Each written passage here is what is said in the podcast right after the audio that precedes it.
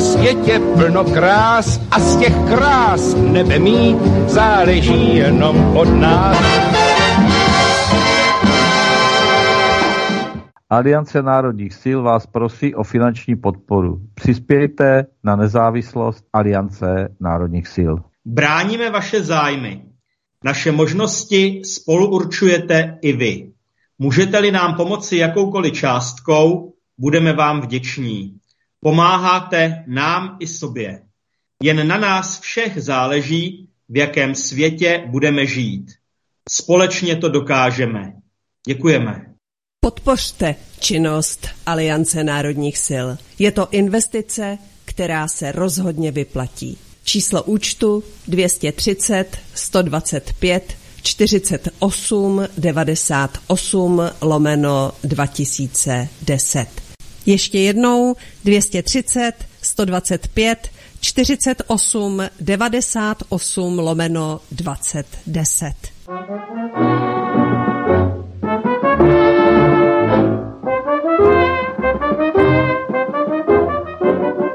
Za větrem plesní věc, nechcem a nebudem, musíme dopředu, o kousek dál.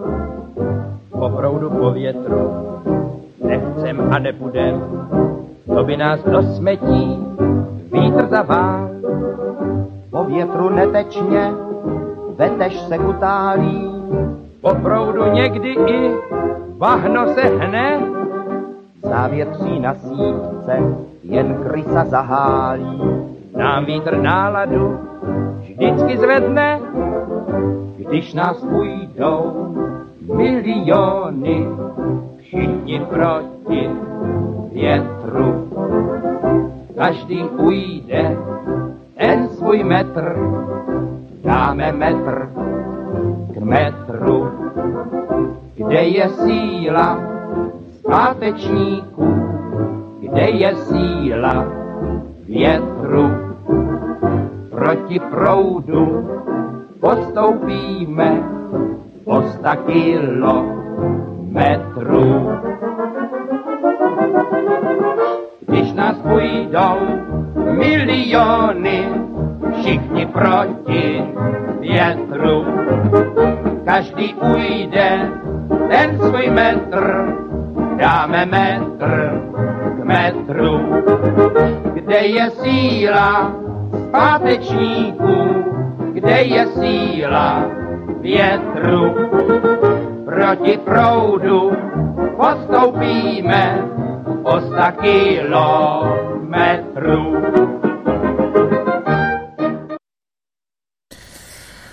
Dobrý večer. Máme dnes 24.2. roku 1941. Vítejte na vlnách štvavého vysílače Nesvobodná Evropa aneb Svobodný vysílač CS. Vojska na to obklíčila Rusko, Raudvis se dočkali, Rusovi došla od roku 2014 trpělivost a stalo se bohužel to, co se stát nemělo, ale jinak to dopadnout nemohlo. To je jedna věc a část první dnešního vysílání Aliance národních sil k aktuálnímu dění. Zítra bude další den. Jakou budeme vyvěšovat vlajku? Co budeme vyměšovat? A jaký bude Jesus? UK? Aneb situace na Ukrajině? Bod 2. Co naše kolonie a její místo držící na to? Bod 3. Dnem 24.2.2022 jsme se zbavili covidového šílenství. No není to úžasná věc? No a teď, kdo se k tomuto vyjádří z Aliance národních sil? Kdo jiný než její předsedkyně Vladimíra Vítová? Dobrý večer. Dobrý večer. A její pobočník Excelence, první místopředseda Aliance národních sil, pan Marek Adam. Dobrý večer. Hezký večer a pokud možno i klidný večer vámi posluchačům. Takže jdeme na téma číslo jedna, které zbouralo všechny možné i nemožné akciové trhy, eh, zbouralo veškerá spravodajství a to, že dnes kolem páté hodiny raní promluvil pan Putin ve sdělovacích prostředcích, no a začalo se točit něco, čemu se říká, někdo tomu říká válka, někdo tomu říká osvobozování a tak dál a tak dál, ale zažili jsme válek a osvobozujících válek a humanitárních bombardování a humanitárních cílů na vše možné zcela jistě už dost a všichni po dobu svého života, krom těch batolat a nemluvňat, která ještě ve společnosti nám zůstala. Takže kdo se ujme slova, já si myslím, že paní Vladimíra k tomu, co se dnes děje kousek dál od nás, a to mezi Ruskem a Ukrajinou. Prosím, máte slovo. Děkuji. No, my jsme to s panem kolegou pozorně sledovali nejen dneska, ale samozřejmě i ty dny předtím, nebo všichni jsme to sledovali. Ani tomu nikdo neunikne, protože když se zapnete počítač, tak na vás vykouknou teda naprostý hovadiny, takže tomu prostě člověk neunikne. No a na základě toho všeho, co za chvíli rozeberu, my jsme vydali stanovisko jako Aliance národních sil, které zní jasně.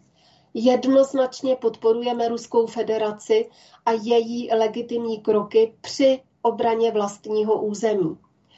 A v tom stanovisku říkáme, že odsuzujeme neustálé útoky na Rusko a občany ruské národnosti žijící v Luhanské a Doněcké republice, že chceme vztahy s Ruskem vrátit na přátelskou úroveň a nepřejeme si žádné sankce vůči Rusku a že vláda i opozice jedou zřetelně podle not posílaných z USA Chceme pryč z Evropské unie, pryč z NATO, což je náš dlouhodobý program, a chceme ekonomickou spolupráci s Ruskem a vztahy na vzájemně výhodné spolupráci.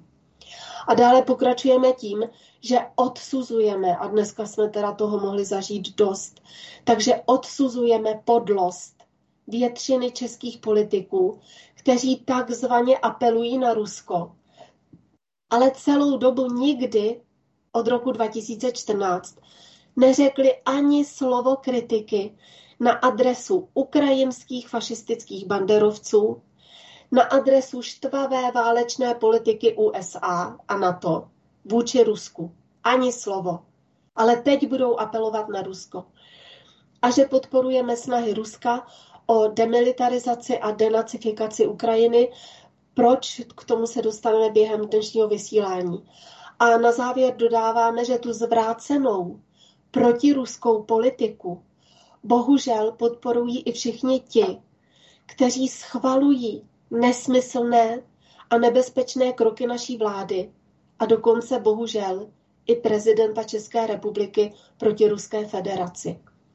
Takže to je naše stanovisko, jinak my jsme se k tomu vyjadřovali už několikrát. Eh, psali jsme i dopis premiérovi, eh, ministrovi zahraničních věcí, ministrině obraně, obrany a podobně. My víme, že oni na to nebudou nějak reagovat. Ale přesto ty dopisy napíšeme, protože aby to věděli, eh, jsou tam odkazy přímo na zdroje, kde je usvědčujeme z těch jejich lží. A také je to samozřejmě určeno veřejnosti, aby mohla argumentovat. No ale mm, já bych tady ráda řekla, o co, jak se to týče Ukrajiny a o co jde z našeho pohledu. E, my, když jsme spolupracovali s analytiky e, z Českého mírového fóra, e, tak musím říct, že ten výsledek je takový, dal by se nazvat Rodí se nová federativní Ukrajina. To zasedání Rady Federace Ruské, Ruska bylo velmi slavnostní, jestli se ho uvědomujete, když rozhodovali o uznání Doněcka a Luhanské republiky. A to bylo proto, protože to byl jakýsi vnější rámec aktů, kterým počíná nové státoprávní uspořádání a teď pozor, celého takzvaného postsovětského prostoru. Eh, prezident Putin odmítl veřejně přednesený návrh, aby dvě již existující lidové republiky, tedy ta Doněcká a Luhanská, byly přijaty do svazku Ruské federace. Na to bych ráda upozornila. Tam to zaznělo, ale Vladimír Putin to odmítl.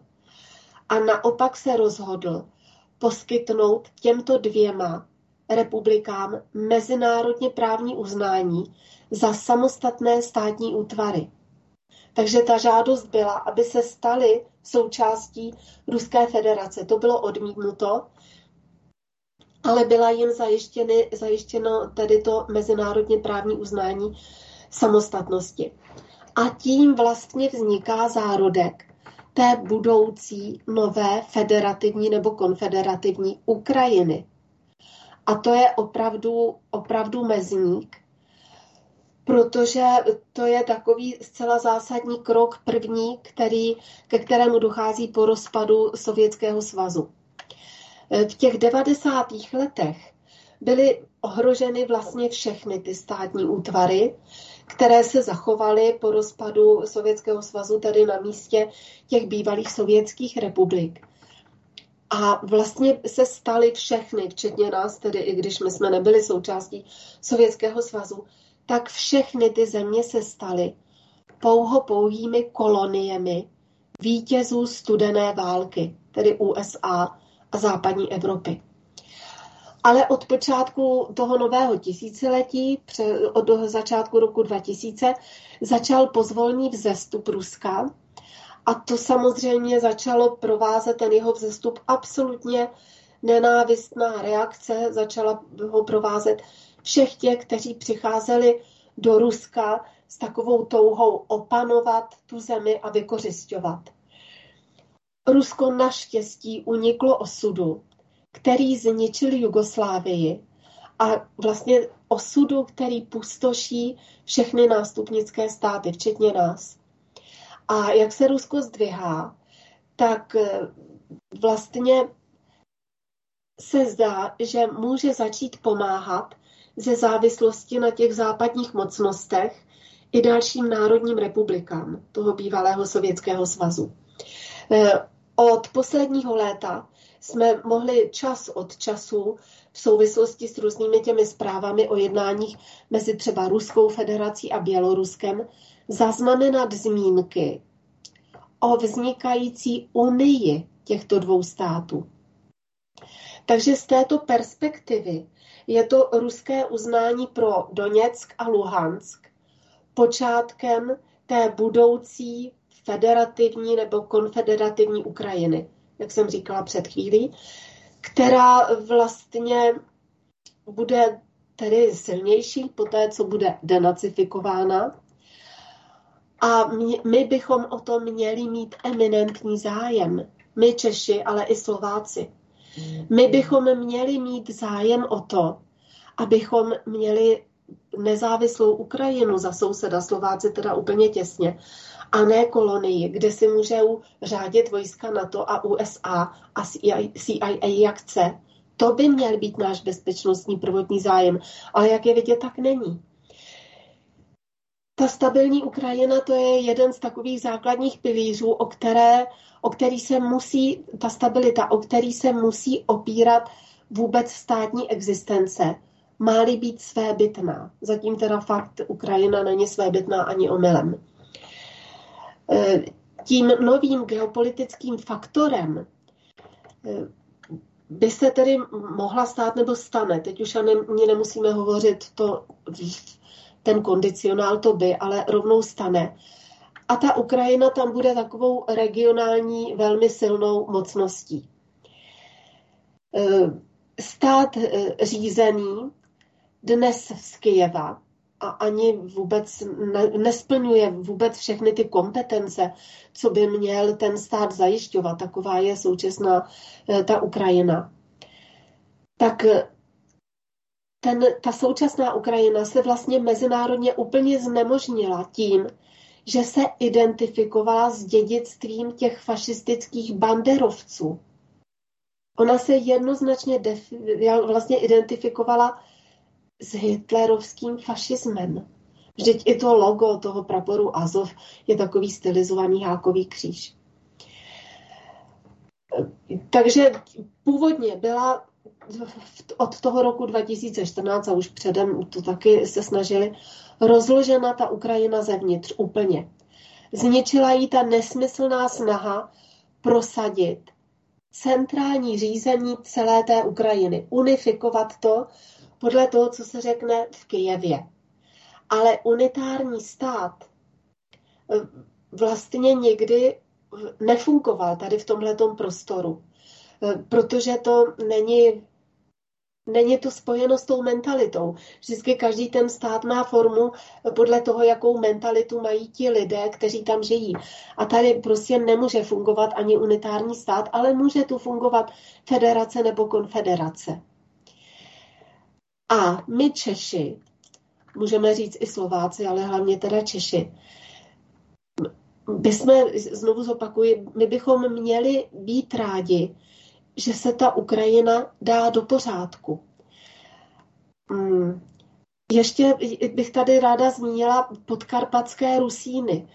Vlastně mnoho těch lidí, co se opravdu vyznají v politice a znají tu historii, tak jsou toho názoru, že pořád jsme za ně jakoby částečně odpovědní, protože po roce 89, když tady byl ten převrat státní, kterému se říká sametová revoluce, tak ti Rusíni několikrát delegace byla za Václavem Havlem a chtěli eh, v rámci toho určení národu na sebe určení, tak chtěli, aby se stali součástí, tenkrát ještě jsme byli Československa, byli jsme federací, tak aby se stali naší součástí, aby se o tom začalo jednat. A nikdy je nikdo nepřijal. Byly tu několikrát, jsou o tom, i když se podíváte na jejich stránky, tak jsou o tom oficiální záznamy. Eh, takže ti Rusíni tedy nastoupili v tom roce 91 společnou cestu s tou nezávislou Ukrajinou a dostali jakousi ústavní záruku své autonomie. Ale to byl jenom slib, který se nikdy nezrealizoval. Takže ta zvrácená idea toho centralizovaného státu, tedy té Ukrajiny, znemožnila i tu rusínskou autonomii a vlastně zdůvodnila ten národnostní útlak, ať se to týká těch Rusů, kteří žijí v tom Doněcku nebo v Luhansku a podobně, ale zmínila jsem tady i ty Rusíny, protože s těmi máme mnoho historicky co společného. My tedy rozhodně mm, neodsuzujeme, že byla Doněcká a Luhanská republika přiznána, že byly přiznány tyto dva útvary, že jsou samostatné a mm, byly uvedeny na mezinárodní arénu. Dokonce i teď budou uznány, myslím, že Kubou, některými zeměmi z Latinské Ameriky, možná i Brazílie a podobně. Takže bude dostáto, nebo do, prostě budou naplněny všechny ty požadavky na základě mezinárodního práva, jak, jak se to má dít. Na rozdíl třeba od Kosova, které prostě nebylo uznáno, myslím, že ani Slovensko ho dodnes neuznalo a ten nesplnilo vůbec žádné náležitosti. Takže já teď předám slovo panu kolegovi, ale když jenom porovnáme Doněckou republiku a Luhanskou a Kosovo, tak je tady vidět naprostě, naprosto diametrální rozdílný metr, jaké bere to evropské a americké společenství vlastně na tyto dva stejné případy. Předávám slovo. Takže Marek Adam. Děkuji. Já bych chtěl na úvod říct, že pravda má jednoho důležitého svědka a to je čas. A čas ukáže, jak to, jak to je a já si myslím, že ten čas bude samozřejmě hrát ve prospěch Ruské federace a prezidenta Putina, protože to, co se dneska objevuje i v našich mainstreamových médiích, tak to je samozřejmě eh, jednostraná eh, protiruská propaganda. Já jsem dneska ráno vstal, eh, pustil jsem si českou televizi a první, kdo tam na mě promluvil z české televize, byla Ursula von der Leyen a já jsem si zrovna tak jako postesknul, když byla ta příležitost požádat Uršulu von der Leyen, aby odstoupila, jak to učinilo několik těch europoslanců, tak jsem si položil otázku, kde byli ti naši čeští europoslanci z těch, z těch vlasteneckých a, a protiunijních stran, proč se, proč se k tomu nepřipojili k té výzvě, aby Uršula von der Leyen rezignovala na svou funkci a a e, ta zpráva, jako že Rusko napadlo Ukrajinu a že ruská agrese e, způsobuje krve prolití na, na Ukrajině, tak já doufám, že e, si nemyslíte o nás, že jsme úplně idioti a že chceme válku, že chceme krve prolití. My samozřejmě žádnou válku nechceme, my chceme mír. My víme, že ve válce nejvíc trpí nevinné oběti, které v podstatě s tou válkou nemají původně nic společného, kteří tu válku nezavinili, ale my si musíme uvědomit, o co tady jde. A Vladimír Putin to docela jasně řekl ve svém projevu a jsou to ta dvě klíčová slova, která tady zmiňovala už Vladimíra, že jde o dvě věci. Demilitarizaci na té Ukrajině a, a to je důležité, denacifikaci, protože my se opravdu znova nacházíme jakoby paralelně v té druhé světové válce, kdy zase bojujeme proti eh, nacismu a fašismu a eh, ty kroky, které tam Vladimír Putin podniká, tak to je vlastně snaha o denacifikaci toho ukrajinského prostoru. A když se podíváme zpětně do historie, tak vlastně etymologie toho slova Ukrajina, to je vlastně něco jako okrajina, čili je to vlastně eh, takový umělý eh, konstrukt území na okraji Ruska, tam, kdybychom vlastně chtěli jít do historie hlouběji, tak bychom museli se dostat až tomu, kdy eh, Rakousko-Hersko zabralo tu oblast kolem Haliče a tak dále a v podstatě byl vytvořen tento, tento konstrukt té takzvané okrajiny toho, toho ruského území a, a samozřejmě eh, já si kladu otázku, eh, proč by se obyvatelé Ukrajiny, těch východních oblastí, evakuovali do země, která je agresorem. Vždyť to přeci samo o sobě nedává vůbec logiku, to nedává smysl, takže přece by se ne, neevakuovali ti lidé do státu, který je, který je agresorem. Takže tady něco nehraje a určitě ta mainstreamová média nás neinformují objektivně a neinformují nás eh, komplexně.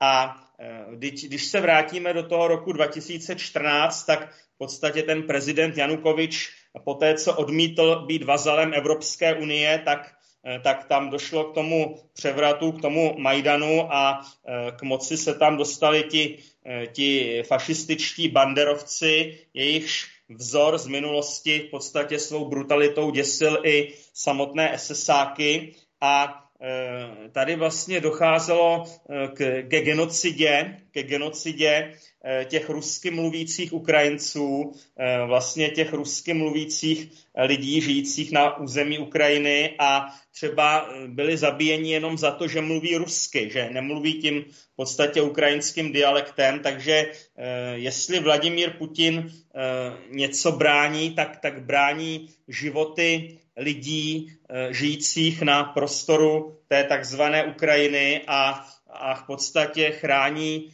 chrání ty lidi před genocidou a, a snaží se o tu denacifikaci toho ukrajinského prostoru. A e, já, když jsem třeba četl vyjádření Václava Klauze, nebo i když jsem slyšel teďko, jak to interpretuje Miloš Zeman, tak tak já se ptám, kdo nedodržuje ty minské dohody, kdo první vlastně nikdy nerespektoval ty, ty minské dohody. Vždyť přeci ta kijevská vláda, ta kijevská vláda vůbec neakceptovala to, že by se měly respektovat nějaké minské dohody a Já bych chtěl říci, že Rusko nikdy nevedlo útočné války. A v podstatě Rusko vždycky akorát musí za cenu eh, velkých obětí svých vlastních lidí, eh, musí vlastně eh, řešit to, co vyvolá ten západ. Jo? A to už máme příklady i, i z historie, z minulosti a tam je akorát jeden velmi významný rozdíl třeba mezi tím ruským a americkým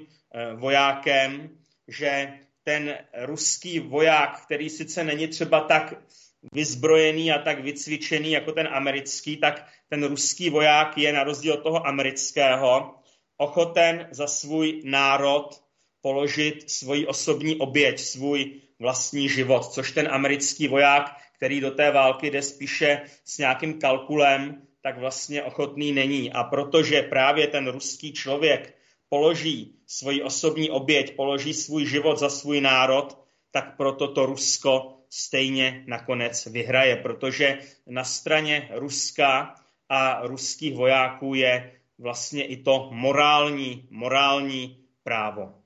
Děkuji, předávám slovo.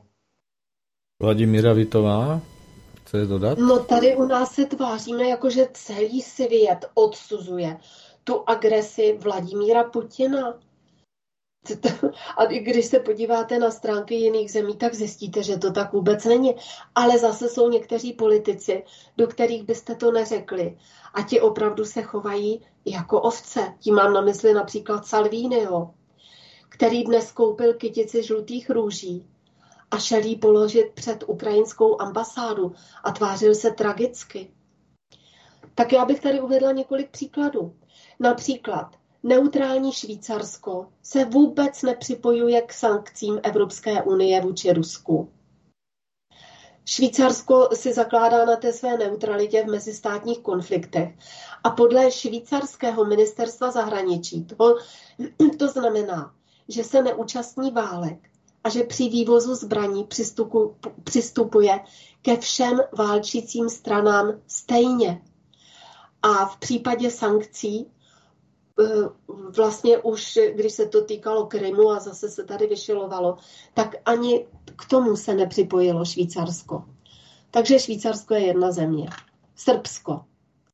Eh, srbský prezident Aleksandr Vučić řekl, že vojenská neutralita je trvalou politikou jeho země a že Bělehrad nebude vůbec s ohledem na situaci mezi Ruskem a Ukrajinou podporovat žádnou stranu a rozhodně ne Ukrajinu.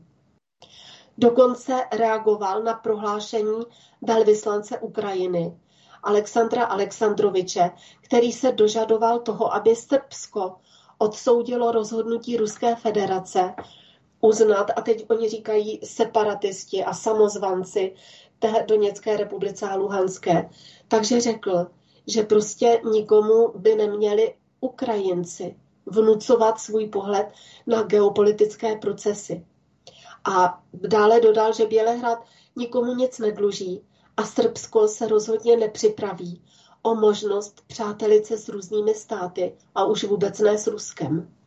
Takže to je třeba vyjádření Srbska. A ještě tam, ještě vlastně řekl, to je taky zajímavé, ten e, srbský prezident, že Ukrajina by nejprve měla odsoudit akce NATO v Jugoslávii v roce 1999. Takže to máme Ukrajinu. Čína řekla, že se nejedná o žádnou agresi a že nepotřebuje Rusko pomoc, že to zvládne vlastními silami.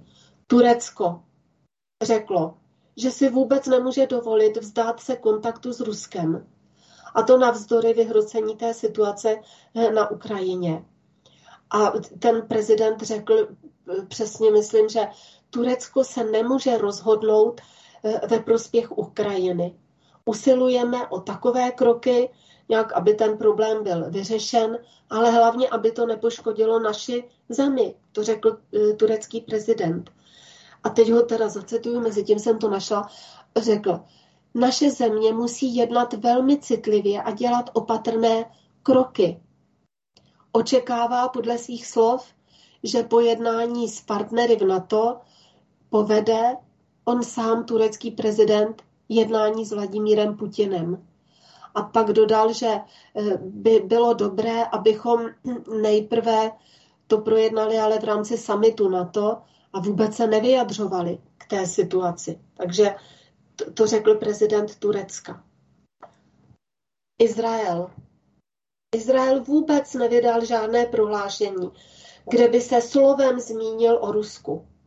Jen formálně vlastně vyzval ke klidu na obou stranách. Takže to je Izrael.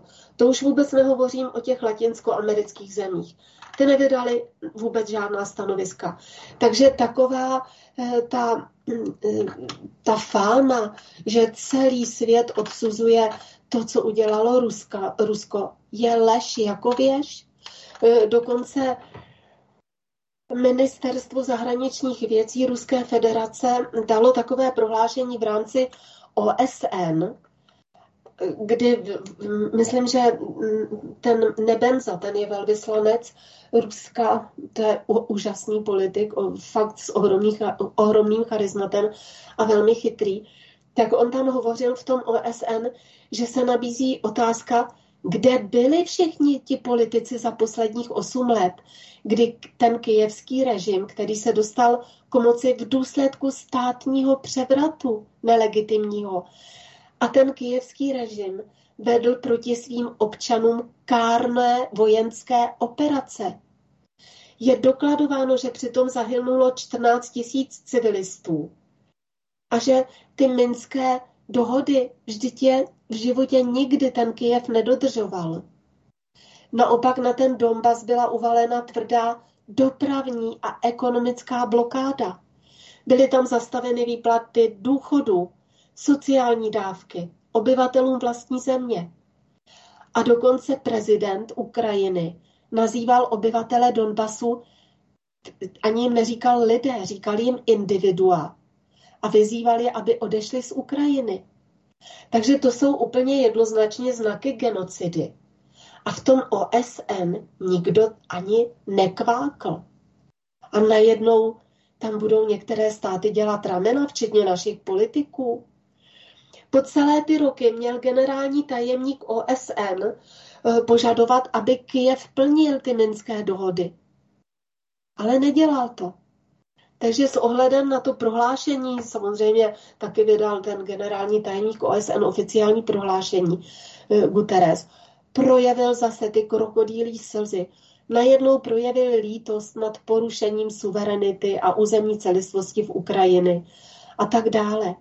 Takže eh, to ruské ministerstvo zahraničí eh, mu připomnělo, že v deklaraci o zásadách mezinárodního práva se v té části, která se týká přátelských vztahů a spolupráce mezi státy, která má být v souladu s chartou OSN, která byla schválena na základě konsenzu, to znamená, že všichni byli pro. Konsenzu byla schválena rezoluce válného schromáždění v roce 1970, kdy se tam říká v ustavení obecně o územní celistvosti, tak se přímo říká, teď zacituji, Státy, které respektují zásady rovnosti a sebeurčení národů, v důsledku toho mají vlády, které zastupují všechny lidi žijící v daném území bez ohledu na rasu, náboženství, barvu pleti. Ale ta vláda Ukrajiny se tak vůbec nechovala. Jak jsem zmiňovala před chvílí, co dělala těm obyvatelům. Takže eh, Ruská federace vyzvala generálního tajemníka a ty spolupracovníky velmi důrazně, aby prostě ty zásady, které byly přijaty už v tom roce 1970 konsenzem všech hlav států na celém světě, aby byly dodržovány. Takže to máte ale jednu věc vedle druhé, na cokoliv se podíváme v televizi nebo cokoliv čteme v mainstreamu, tak je to lež.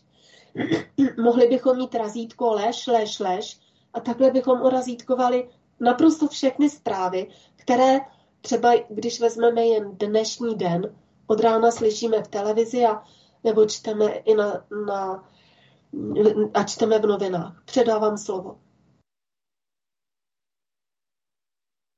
Marek Adam ještě má něco, co by dodal?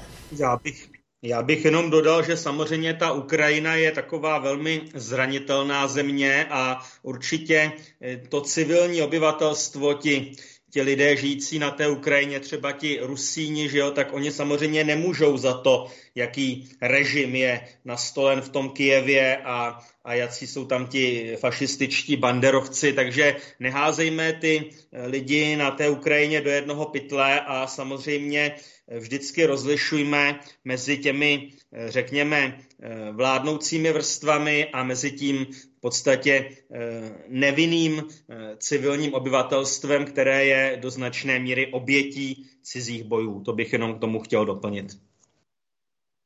Vladimíra Vítová ještě něco má k doplnění? Ano, ano, tak já ještě doplním, že mm, když jsme, jak jsem hovořila ze začátku o té analýze, tak vlastně se ukazuje, že, že tím cílem, k čemu teď dochází, a to je už jedno úplně, jaké cesty k tomu vedly, ale teď tím stávajícím cílem je opravdu revidovat tu evropskou bezpečnostní architekturu vojenskými prostředky. To je teď cíl Ruska, protože eh, ten západ, který je veden, stále je veden těmi spojenými státy americkými, absolutně nerespektoval sebe menší požadavek na bezpečnostní záruky toho Ruska. Oni je prosili, žádali, jenže tady k tomu nikdo, jako kdybychom neměli uši v těch médiích, nikdo tomu nevěnoval pozornost, ale vždyť těch projevů a těch žádostí bylo tolik a těch oficiálních not, aby ten západ byl vstřícnější vůči národním bezpečnostním zájmům Moskvy. A to je samozřejmě, když jsme v té Evropě, to je naprosto v souladu s principem, to je terminus technicus, nedělitelné bezpečnosti obse. A ten byl v, v průběhu těch prvních desetiletí, kdy bylo rozšiřováno to NATO na východ, samozřejmě úplně jako porušován pořád. Takže to je jediný výsledek, který může obnovit to, co se teď děje, strategickou bezpečnostní stabilitu, kterou prostě Spojené státy narušily. Ta nová ruská zahraniční politika, říkají tomu v médiích Putinova doktrína, tak vlastně ta vychází z toho, že to Rusko, a to přece musí vědět i náš prezident, to, to musí vědět premiér, to musí vědět zahraničně političtí novináři, musí to vědět a přesto to nikdo nezmíní. To Rusko nemělo doslova a do písmene na výběr, protože jinak by skončilo absolutním vydíráním ze strany USA jadernými prostředky. Ostatně zmínil to i prezident Putin, kdy tam říkal, že o tohle šlo, ty jaderné prostředky zač- chtělo a začalo, možná už tam jsou, um, začaly umistovat Spojené státy americké na Ukrajině. Takže uh, Vladimír Putin uh, to řekl částečně v té v jedné v prosincovém nějakém to svém projevu. A on tam řekl, myslím něco v tom smyslu, že to, co dělají nebo se snaží dělat a plánují na Ukrajině, tak říkal Vladimír Putin, to se neděje tisíce kilometrů od našich státních hranic, ale děje se to u Prahu našeho domu. Takže přece, vím, že to byla tenkrát ta velikánská tiskovka, tak on apeloval na ně, vždyť to přece musíte pochopit, že my už nemáme kam ustupovat.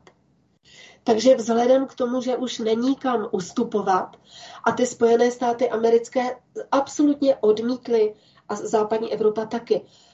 Jakákoliv, jakékoliv jednání diplomatickými prostředky, eh, když chtělo Rusko řešit tu raketovou krizi v podstatě, aby nebylo zasaženo to jejich území. Navíc to, tohle nebezpečí iniciovala sama Amerika. Tak, tak jako čemu se diví, že ta Moskva byla vynucena jednat stejnými, i když eh, ty arzenály jsou neporovnatelné, takže byla nucena Moskva jednat těmi vojensko-technickými prostředky, ale vždyť to pořád říkali, že to budou dělat, že jim nic jiného nezbyde. Říkal to Vladimír Putin, říkal to Sergej Lavrov, říkal to e, ministr Šojgu, říkal to velvyslanec Něbenza, všichni to pořád říkali. A říkali to velmi dlouhou dobu a bylo to, jak když hrách na stěnu hází. Takže ta kauza současná té Ruské federace prostě je spravedlivá. Je v souladu s mezinárodním právem, je plně v souladu s duchem charty OSN, která, jednak jsem zacitovala eh, tu zprávu z té zprávy, která byla přijata, ale potom samozřejmě charta OSN deklaruje rovnost národů. A teď pozor, a nepřípustnost toho, aby si třeba nějaký stát, v tomto případě USA, zajišťovali vlastní bezpečnost na úkor někoho jiného. Vždyť to není žádné veřejné tajemství, je to jasné jak faktická a je to absolutně logické. Tak proč dělají naši politici, že to neexistuje? Já vás no, na chvilku, vysvo- já vás na chvilku vysvobodím, nebo dokončíte? Tak prosím. tu větu, že to Rusko pořád deklarovalo i ústy prezidenta, že chce návrat k mezinárodnímu řádu, který je zakotven v OSN a byl samozřejmě odsouhlasen všemi. Vždyť je, i Amerika chce, aby se OSN rozpadlo. Myslím, že jeden čas ho ani neplatili. A ten, kdo chtěl pořád, aby OSN bylo a aby byl zachován ten mezinárodní řád, tak na tom trvalo Rusko. Takže fakt, kdybychom my čirou náhodou byli pozváni do mainstreamu, ne, že bychom se s těmi lidmi chtěli hádat, ale my bychom museli vyhrát, nemyslím i já sebe osobně, ale my, co máme tohle stanovisko, protože oni nemají v ruce ani jeden pravdivý argument. To, to, to, to jako to by byla jako bitva Goliáše s Davidem, ale zatím to je zrovna naopak. Předávám slovo. Já vás na chvilku vysvobodím, protože cítím, že ztrácíte hlas. Já bych chtěl jenom těm posluchačům, kteří se o to nějakým způsobem nezajímají a myslím si, že tady těch posluchačů na vysílání svobodného vysílače AN moc nebude, ale určitě se nějací najdou, kteří zase budou odsuzovat agresi. Jenom tak připomenout, víte, ono, na toho Rusa se v podstatě chtělo jít už zrovna po skončení té druhé světové války a opět na něho chtěl vyrazit Winston Churchill. Ono se to jmenuje... Momentík, já jim to... Operace nemyslitelné. Eh, je to eh, název toho, Untinkable. Ruská hrozba západním civilizacím, ale už v 45. už se o to Churchill začal zabývat a vlastně po celou dobu 20. století a i tohoto 21. století o nic nejde. Já jenom ještě připomenu další věc, když se podíváte, tak se podívejte, kam se vyvezla e, vlastně obraná síla toho NATO. No, obšancovalo to přes ty svoje spojence, vlastně celé e, ruské e, území.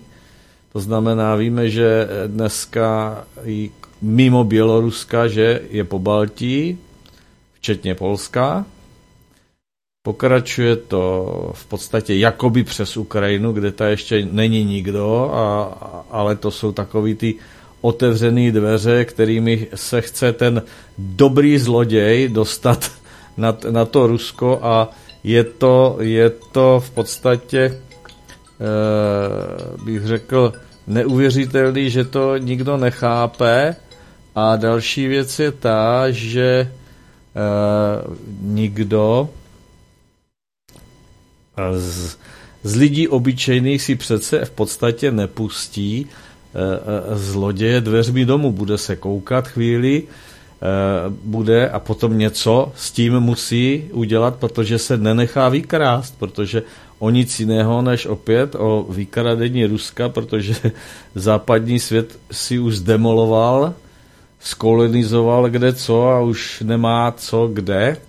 Ale aby to nebylo jenom na něj, tak v podstatě tlačí před sebou pátou kolonu, ve které bohužel jsme my i Slováci, aniž bychom si to uvědomali, protože oni se fackovat s Rusem určitě nepůjdou a na to vyfackování použijí bohužel nás a, a naši lidé tomu absolutně věří a ještě, ještě tomu tleskají. No bo na té Ukrajině sami si Ukrajinci pořádek neudělali, co udělali, rozprchli se do celé, do celé Evropy, vyklidili tam pozice, že, což má být nachystáno na to k tomu, co se dneska děje. Bohužel je to smutný, ale je to, je to tak dle mě. Jaký je váš názor na to, co jsem zde teďka posluchačům sdělil? Kdo se ujme první slova? Marek Adam, ať si Vladimíra Vítova může odpočnout. Tak já souhlasím naprosto, Oldo, s tebou v tom, že to Rusko je obklíčeno, doslova obklíčeno základnami NATO. A samozřejmě Vladimír Putin cítí spolu zodpovědnost za bezpečí eh, rusky mluvících lidí, žijících dlouhá léta, troufám si říct i třeba staletí na tom takzvaném ukrajinském prostoru, protože tito lidé jsou zde likvidováni a on přece nemůže nechat je tam zabíjet těmi fašisty. Takže, takže Vladimír Putin eh, skutečně má jaksi ten pocit eh, té spoluzodpovědnosti a té empatie vůči těm lidem, kterým je na té Ukrajině ubližováno z řad těch fašistů a samozřejmě on je tam přece nemůže nechat zabíjet těmi ukrajinskými fašisty, takže, takže on tam chce udělat v té ukrajinské zemi, eh, v té rozvrácené zemi, eh, ze které se vyváží už třeba i ornice a, a do které se dováží za peníze v podstatě smetiště z celé Evropy, západní, tak on tam chce udělat nějaké podmínky, které by byly snesitelné pro život těch lidí tam. Takže já bych naopak eh, tu snahu Vladimíra Putina o to, aby se tam ty poměry zase zlepšili k nějakému přijatelnému životu, aby ti ukrajinští lidé nemuseli emigrovat do jiných zemí, eh, do zemí třeba té západní Evropy nebo střední Evropy, tak já bych tu snahu Vladimíra Putina spíš podpořil a ne ji tady odsuzoval eh, za nějakým jakoby konstruktem nějaké agrese, jak to předvádějí jednak naše mainstreamová média a bohužel i naši politici a bohužel i tací politici, o kterých jsem do této chvíle byl přesvědčen, že mají na to Rusko zdravý pohled, tak i tito politici mě eh, mnozí do značné míry v aktuálních hodinách zklamali. Předávám slovo. Vladimíra Vítová. No, já bych ještě se vrátila taky k tomu bodu, který řekl Vladimír Putin, že tedy bude to ta demilitarizace a denacifikace. To bych navázala na, to, na Marka Adama.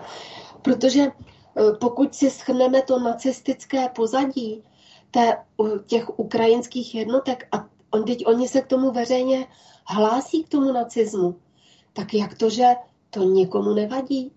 Jak to, že ani jeden ten západní politik kteří všichni nepřetržitě hovoří o takzvaných těch demokratických hodnotách, jak to, že to nikomu nebylo divné, proč se vůči tomu nikdo nevymezil. Naopak, NATO a Evropská unie a i česká vláda vlastně to podporovali. Protože mnozí ti evropští politici, včetně českých politiků, propagovali ten útvar Azov. Podívejte se na jeho logo a zvali vedení těch banderovců na půdu Evropského parlamentu. Ani jeden evropský politik nenavrhl sankce proti Ukrajině. Ani náš prezident, musím říct ani bývalý prezident Václav Klaus. Ani jeden český politik nenavrhl sankce proti Ukrajině do doby, než rozpustíte jednotky s prokazatelně nacistickými sklony.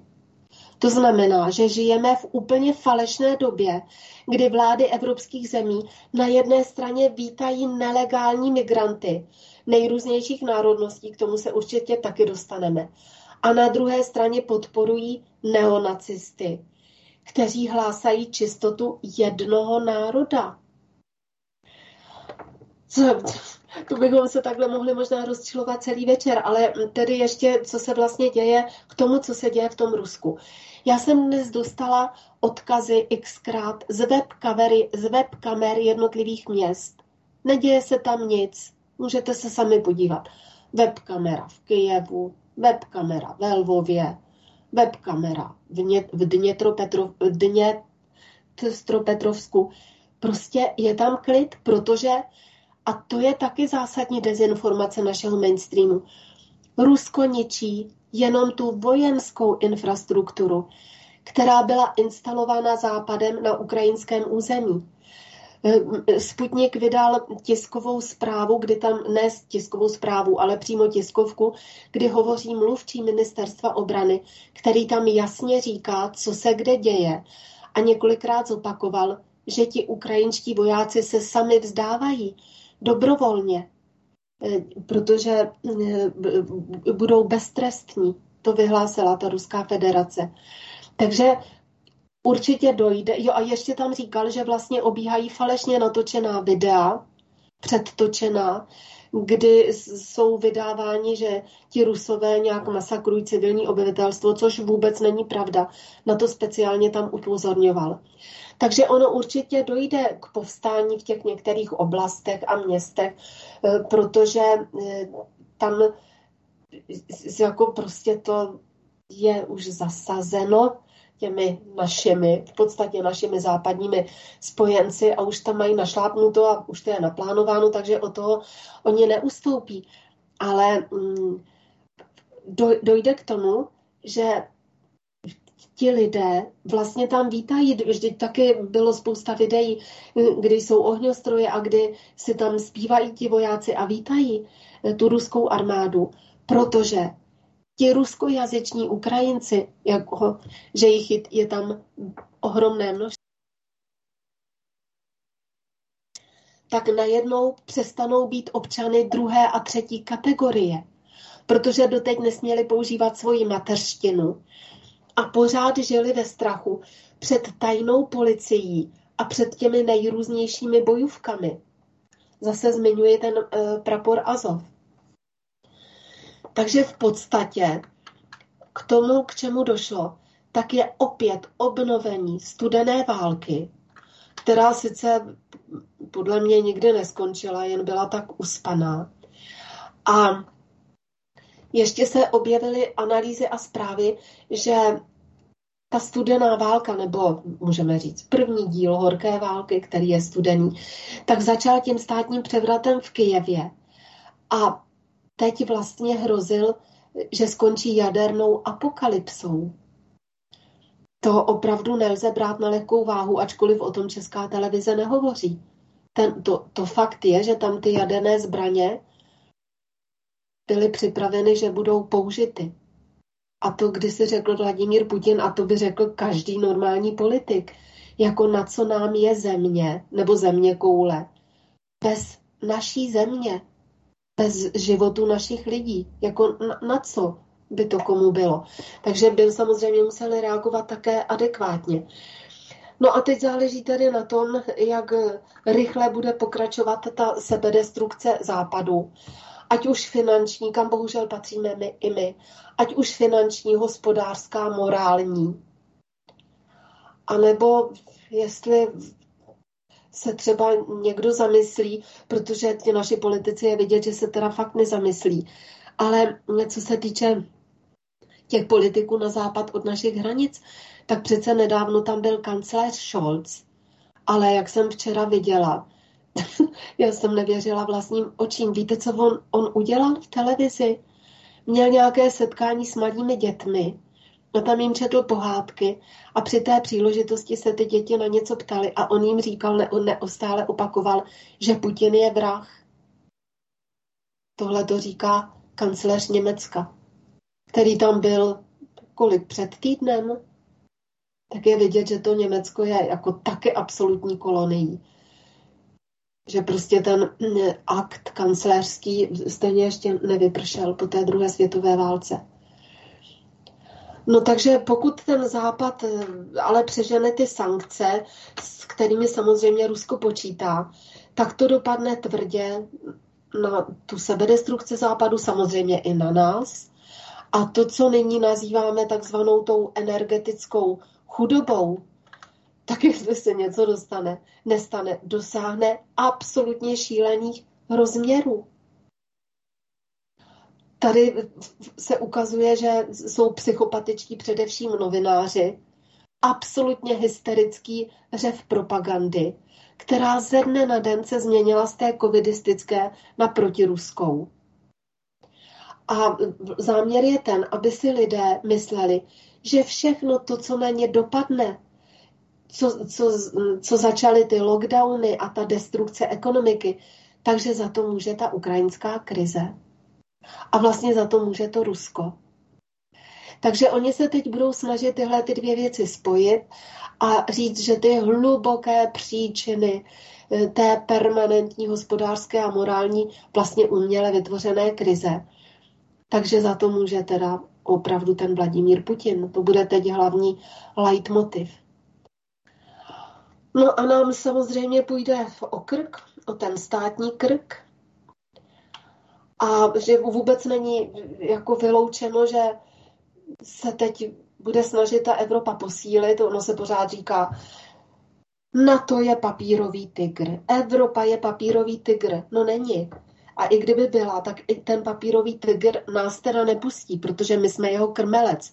Takže takové ty řeči počkáme, až se to všechno rozpadne a tak v klidu odejdeme. Jsou prostě liché. Jsou dvě varianty. Buď tedy se Brusel nebo respektive Berlín a vzhledem k tomu, co udělal ten kancléř Scholz, tak se asi budou snažit dokončit tu výstavbu takzvané čtvrté říše a udělat z Evropské unie federální stát s tím, že pak ty státy přestanou úplně eh, existovat a budou to jenom regiony. A nebo se může stát podle mého názoru zázrak, že to Rusko tím, že to tam zvládlo velmi rychle, počítat se, že do týdne jako bude se vším konec, že se to tam podaří spacifikovat, a tím, že zabránilo tomu jadernému konfliktu,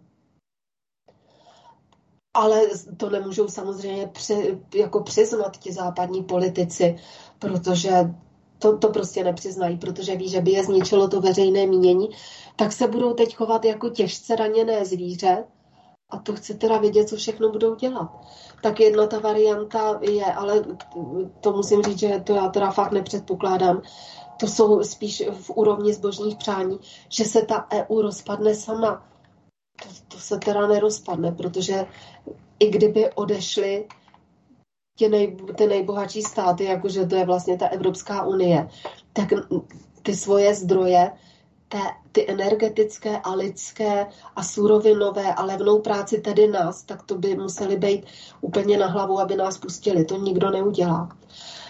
Takže z toho vyplývá, jestli kolik máme času, že možná tohle téma uzavřeme. Že prostě musíme dělat stále to, co děláme. Nesmíme se bát. Musíme veřejně projevovat ten svůj názor. Nemáme nic jiného, než to informační pole jako bitevní pole. A, a sypat ten písek do soukolí. Zdá se to zase zbytečné. Budeme, ještě se vrátíme k tomu pandemickému zákonu, k pandemii. My jsme samozřejmě oslovili poslance, senátory, vládu i tady s touhletou problematikou toho Ruska, že nikdy nepůjdeme proti Rusku. Vysvětlili jsme jim to všechno, oni dělají, že nevidí, neslyší, ale není všem dnům konec. Takže šlapat vodu a sypat písek do soukolí. To si myslím, že je náš úkol. A nepodléhat depresi. Což je teda fakt těžký, ale nic jiného nám nezbyde. Předávám slovo. Já si ho tedy s dovolením vezmu, protože utekla nám hodinka já ještě něco malinko řeknu, pak si dáme písničku a jingle a budeme pokračovat eh, dalším tématem a v podstatě i eh, dotazy posluchačů. Jeden se tady vehementně telefonicky dobývá už asi po třetí, takže eh, já ho vezmu, ale až na to bude čas. Vezmu i další posluchače, já jenom pro takové oživení paměti, jako když si ať si vzpomenou, a jak říká pan doktor Žaloudník, vemte si vždycky papír A4 a rozdělte si to na půlku.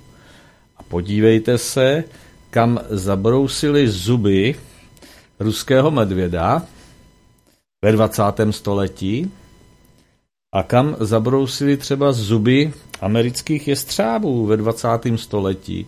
A kdo vyvěšoval vlaječky a, a e, nosil to slovo Jezus jakési. Jenom když se podíváme ve 20. století, tak eh, budu citovat ročník a zemi.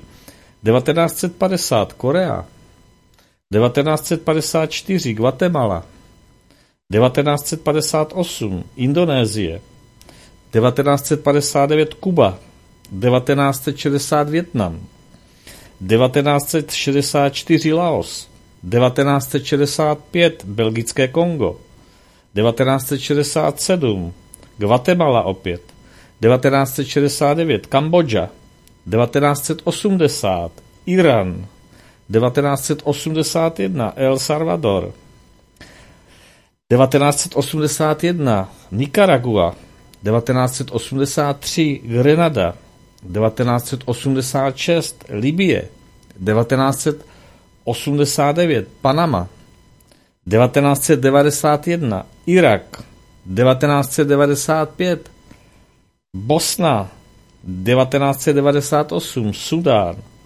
1999 Srbsko, 2001 Afganistán, 2003 Irak, 2004 Haiti, 2011 Líbie, 2014 Sýrie, 2020 opět Irán, 2022 půjdeme kam dál na výlet? S US Army a s NATO. Já mám pocit, že to Rusko, eh, nebo potažmo sovětský svaz se pokusil o Kubu, jak to dopadlo, víme, vztahl se velice rychle, udělal si takový výlet do, Afga- do Afganistánu, jak to dopadlo, víme, kdo v tom pokračoval a kam to dotáh, že? Tam se bojovalo za Prahu, říkal jeden náš pan prezident. No a takhle to prostě funguje, takže já bych poprosil vždycky všechny, vemte si tu A4, jak říká pan doktor Žalodník, a napište si pro a proti. A potom z toho dělejte závěry, včetně těch unáhlených. A Můžu ještě o Odotě doplnit? určitě, Já ještě bych chtěl říct, že jsou to vlastně takové v podstatě neokoloniální války, protože sice tady proběhla nějaká dekolonizace, ale v podstatě eh, ty koloniální mocnosti pořád vlastně eh, se chovají jako, eh, jako ty kolonialisti. A v podstatě teď je otázka, jestli ty vojska, jestli ta vojska NATO, která jsou v podstatě téměř v celé Evropě, kromě toho Ruska pár několika zemí, eh, tak jestli tady nejsou taky jako takový novodobí okupanti, eh, ta vojska NATO, třeba i na tom našem nebo slovenském území, jestli nakonec vlastně eh, ta vojska NATO a ty základny NATO tady nakonec nebudou jako naši noví novodobí okupanti.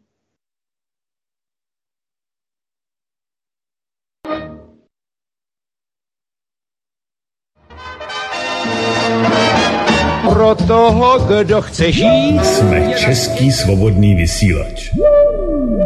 U nás máte svobodný prostor na prezentaci vašich názorů a komentářů, ale také plnou zodpovědnost za jejich obsah. Svoboda a odpovědnost se nedají oddělit. Jedno podmiňuje druhé. Svobodný vysílač CS Prostor pro vás.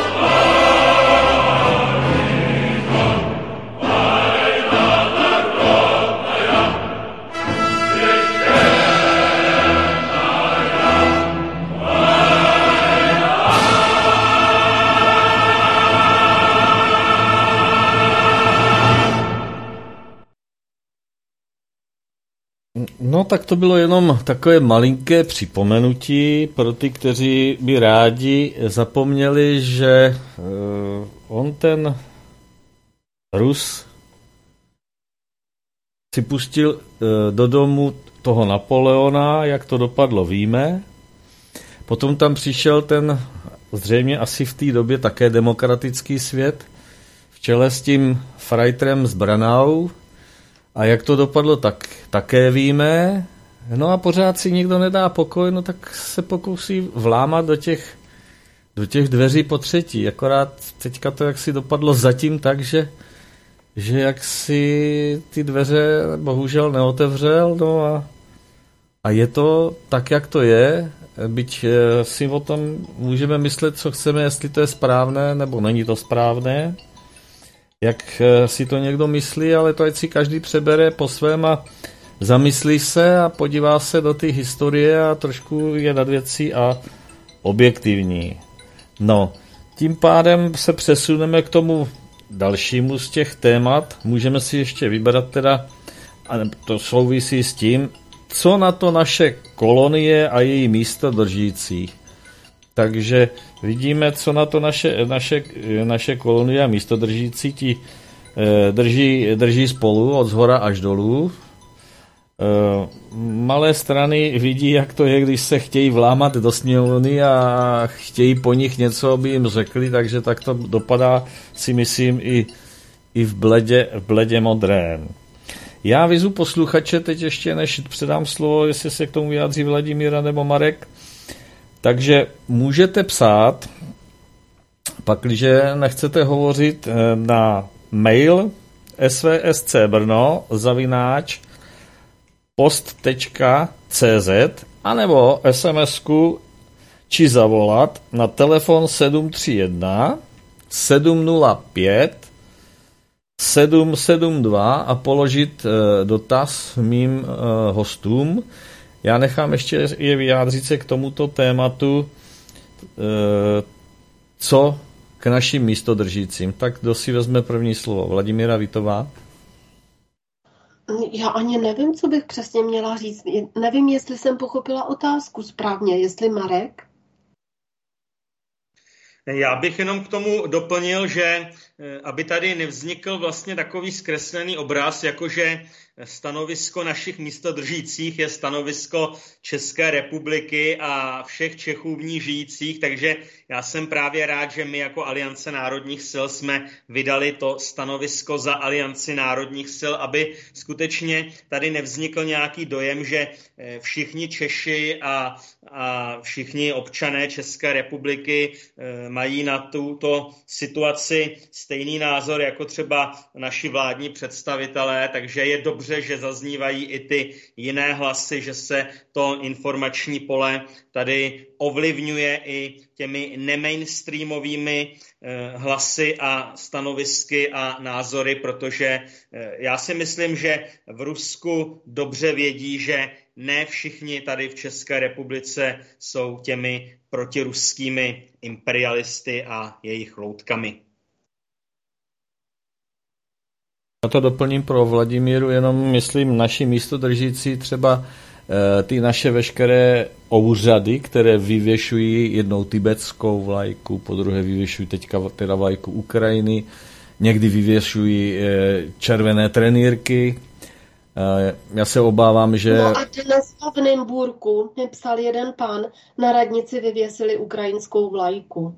No, tak to vyvěsují všude. No, to se dá říct jedině opravdu těmi slovy odpovědět Jana Vericha, což je velmi prosté, ale jiné řešení není.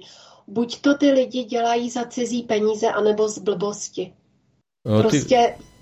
No, ty, vlajky, ty vlajky vlají nám dneska všude, všude možné, že jo, na těch vlaje, vlaje zde v Brně, vlají na divadlech, vlají, vlají ty žlutomodré Nevím, jestli vítáme Švédy, taky to jsme taky, tady byli Švédové, ti měli taky žlutomodré. Takže já jenom jsem si tady říkám, když vyvěšujeme ty trenýrky taky občas, eh, když začneme vyvěšovat bílé prostěradlo, ale bych prostě jenom potom poprosil, jenom aspoň to prostěradlo vyperte, až budete mít e, zaděláno. Někteří z vás, kteří podporujete cokoliv a naskakujete na tu strunu bez jakéhokoliv přemýšlení. Takže nechme tedy místodržící místodržícími. No a všimli jste si, že dnem 24.2.2022 jsme se zbavili covidového šílenství.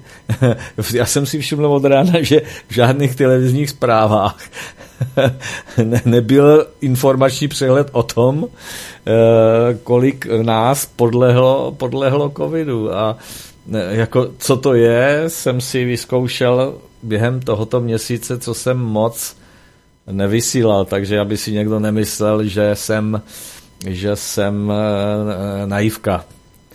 Co říkáte Jestli na to, Vladimíra Vítova? Nebo Marek Adam ještě chce dodat? Ještě k tomu dodat, tak dnešní den, jak skutečně to informační pole je plné e, toho Ruska, tak dnešní den mě ani nikdo nenapomenul, že nemám na puse respirátor, takže skutečně téma COVID je v dnešním dni opravdu až druhořadé. No a víte co, to jako to těm covidákům nepřijde divný? Jako když už jim nepřišly eh, divné všechny ty nesmysly, tak myslíte, že i tohle jim přijde normální? Já si myslím, že hlavně ty covidáci jsou eh, pro ukrajinští, že se to skoro takhle možná dělí taky. Určitě ano, ne, oni vlastně vyměnili ty respirátory za tu ukrajinskou vlajku jo. a možná teďko to vymění za hákový kříž. Možná mají respirátory v barvě ukrajinské vlajky. Nebo vše, tak. Vše, vše, je mož, vše je možné, nic, nicméně eh, určitě máme eh, dle pandemického zákona ještě ty, ty, ty do toho 22. Eh, listopadu, pakliže se nám něco nepovede, co nám to přebije. Tak jako teď momentálně to, kdo je, kdo je největší agresorem. Nicméně, tak se, prostě, tak se prostě věci mají a bohužel vidíme, že lidstvo se nepoučilo, lidé nepřemýšlí, nechtějí přemýšlet a dneska proč by vůbec přemýšleli, když jim stačí nadpis, potom televize, nějaké zprávy těm jedněm, že jsem tam do toho, když si poslechnou nějakého umělce. Ale co říkáte třeba na to, co je trošičku malinko mimo, že slovenští hokejisté se odmítli setkat se svojí vládní garniturou, včetně prezidentky. To je zajímavý moment. No ale to já bych dala do hry ještě jeden zajímavější moment. A to, že v těch nejprestižnějších klubech v Rumunsku nesmí hrát očkovaní fotbalisti. Očkovaní tam nesmí hrát. No, co ten potvor... Co ten potvora Čaušesku tam zanechal za stopy teda? To je, to je teda na pováženou. No, je tam, že fotbalový, nejslavnější rumunský fotbalový tým vyhlašuje zákaz hrát očkovaným hráčům tak to musí covidisti teda brát jako gól do vlastní brány. Já si myslím, to v mainstreamu nebylo, že oni o tom ani nevědí a nás, nás asi neposlouchají. Ale mě, mě zaujalo, jak ten covid jako přesně ví, kterýho dne má přestat jakoby být nebezpečný, jo? Jak řeknou, že, že od nějakého dne přestanou, přestanou platit ta pravidla, takže on třeba ve 23.59 toho předchozího dne ještě ví ten covid, že má útočit a v 001 už ví ten covid, že nemá útočit, jo? Tak to je, to je opravdu jako k zamyšlení. Tak ono... No a ještě ten majitel toho klubu řekl, že ti očkovaní ztrácejí sílu, že to je podloženo vědou. A když jako se ho na to ptali, tak on říkal, co pak jste to pro boha neviděli? Zdálo se na všech utkáních, že hráči omdlévají, spali na zemi a všichni očkovaní ztrácejí sílu. Já vidím ty svoje očkované, dále říká, na některé to nemá vliv, ale skoro na všechny ano. Co pak to nevidíte pro boha? Vždyť už není žádných pochyb. No, tak takhle. Já teda pozoruju u některých těch naočkovaných, že jsou takový militantní až agresivní. tak uh, ono to je, jsou to roadwies, že, klasičtí, takže prostě mají, mají potřebu někoho vždycky přesvědčovat a někomu lézt přes práh domů a určovat si pravidla, pravidla podle, podle sebe. To tak, bohužel je to smutný, ale je to tak. Já zkusím vytočit toho, který se marně snažil už pětkrát dovolat. Uvidím, uvidíme, co z našeho posluchače vy, vypadne, takže vyčkejme chviličku. Vyzváníme. Ano, ano, tady je Jana z Nejtku. Takže dobrý večer, můžete hovořit. Dobrý večer. Tady je Jana z Nejtku, srdečně vás všechny zdravím, i posluchače a chci jenom říct eh, takovej, eh, co jsem dneska několikrát slyšela. Západ za každou cenu chce eh, sankce proti Rusku a eh, oni snad ani nemyslí hlavou nebo nevím, prostě chtějí zakázat Rusku systém SWIFT. To by znamenalo, že by, že by Rusové si museli založit svůj platební systém, ale on už je v podstatě tajně připravený, protože ta skupina BRICS, Brazílie, Rusko, Indie, Jižní Amerika, tak eh, a Čína samozřejmě, tak eh, na tom systému, toho platebního systému mezinárodního vypořádání, oni už pr- pracují několik let, včetně toho, že eh, všichni, všechny tyhle ty státy posilují množství zlata ve, svých, ve svém držení. Takže já si říkám jednu věc, pokud by to skutečně nastalo, tak by to urychlilo pád toho systému. E, dolar by padnul, protože kdo by platil dolarem, že jo, když ty hlavní účastníci největší na světě vyplatili v jiném systému. Takže já jsem to chtěla nadníst jako téma, co, co si o tom myslí paní e, Vítova a pan Adam, včetně vás, pane Oldo. Dobře, Děkuju, děkujeme za položenou otázku a já odpovím teda první jenom ano. a po, po, odpovím asi, asi takto. Ono si všichni myslí, že ruský mužík, když se vždycky naláteří na noc, takže do rána nevystřízlivý. A to je ten obrovský rozdíl minimálně, protože na, v západním světě jsou všichni naládovaní majorálkou a jinými nadopovanými prostředky a z toho nelze vystřízlivět. A to je zásadní problém, který absolutně nepochopili. A teď dám slovo Vladimíře Vítové nebo Marku Adamovi, kdo si chce vzít slovo teď. No, já jsem myslela, že špatně slyším, když jsem eh, to dopoledne slyšela od prezidenta. Já vůbec nevím, co na to říct. Hleda, že je opravdu, to, to mě napadlo teda až teď po tom telefonátu, že je to šíleně fikanej pro ruský agent, že by měli pravdu ten Koudelka, protože jako co na to říct jinýho. Dokonce ale t- takový eh, všechny ty státy Evropské unie se k tomu staví strašně zdrženlivě. Tak eh, jestli by tohle byla role našeho prezidenta, tak to by opravdu bylo zábavné. Protože potom odpojení od toho systému těch mezinárodních plateb by vlastně to Rusko nemuselo vůbec dál hradit své závazky. Jako, já jsem z toho byla opravdu úplně perplex. Co Marek Adam k tomu Vím, řekne? Že, ještě, pardon, jen, že, že, že francouzi dokonce řekli, to, co tady už bylo zmíněno, no, že to je vlastně strašné, protože kdyby eh, se to stalo, tak by mohlo dojít k vytvoření toho vlastního společného systému eh, s Čínou. Ale vždyť oni to už, myslím, i deklarovali, že, že to mají. Takže to jsem teda zvědavá, jak se s tím popasují státy na západ od našich hranic, protože nikdo s tím není vůbec nadšený. Jinak existuje ještě ten jiný bankovní, mezibankovní systém a ten má název SPFS. A že to už se teď ví, že ten dokáže ten SWIFT nahradit.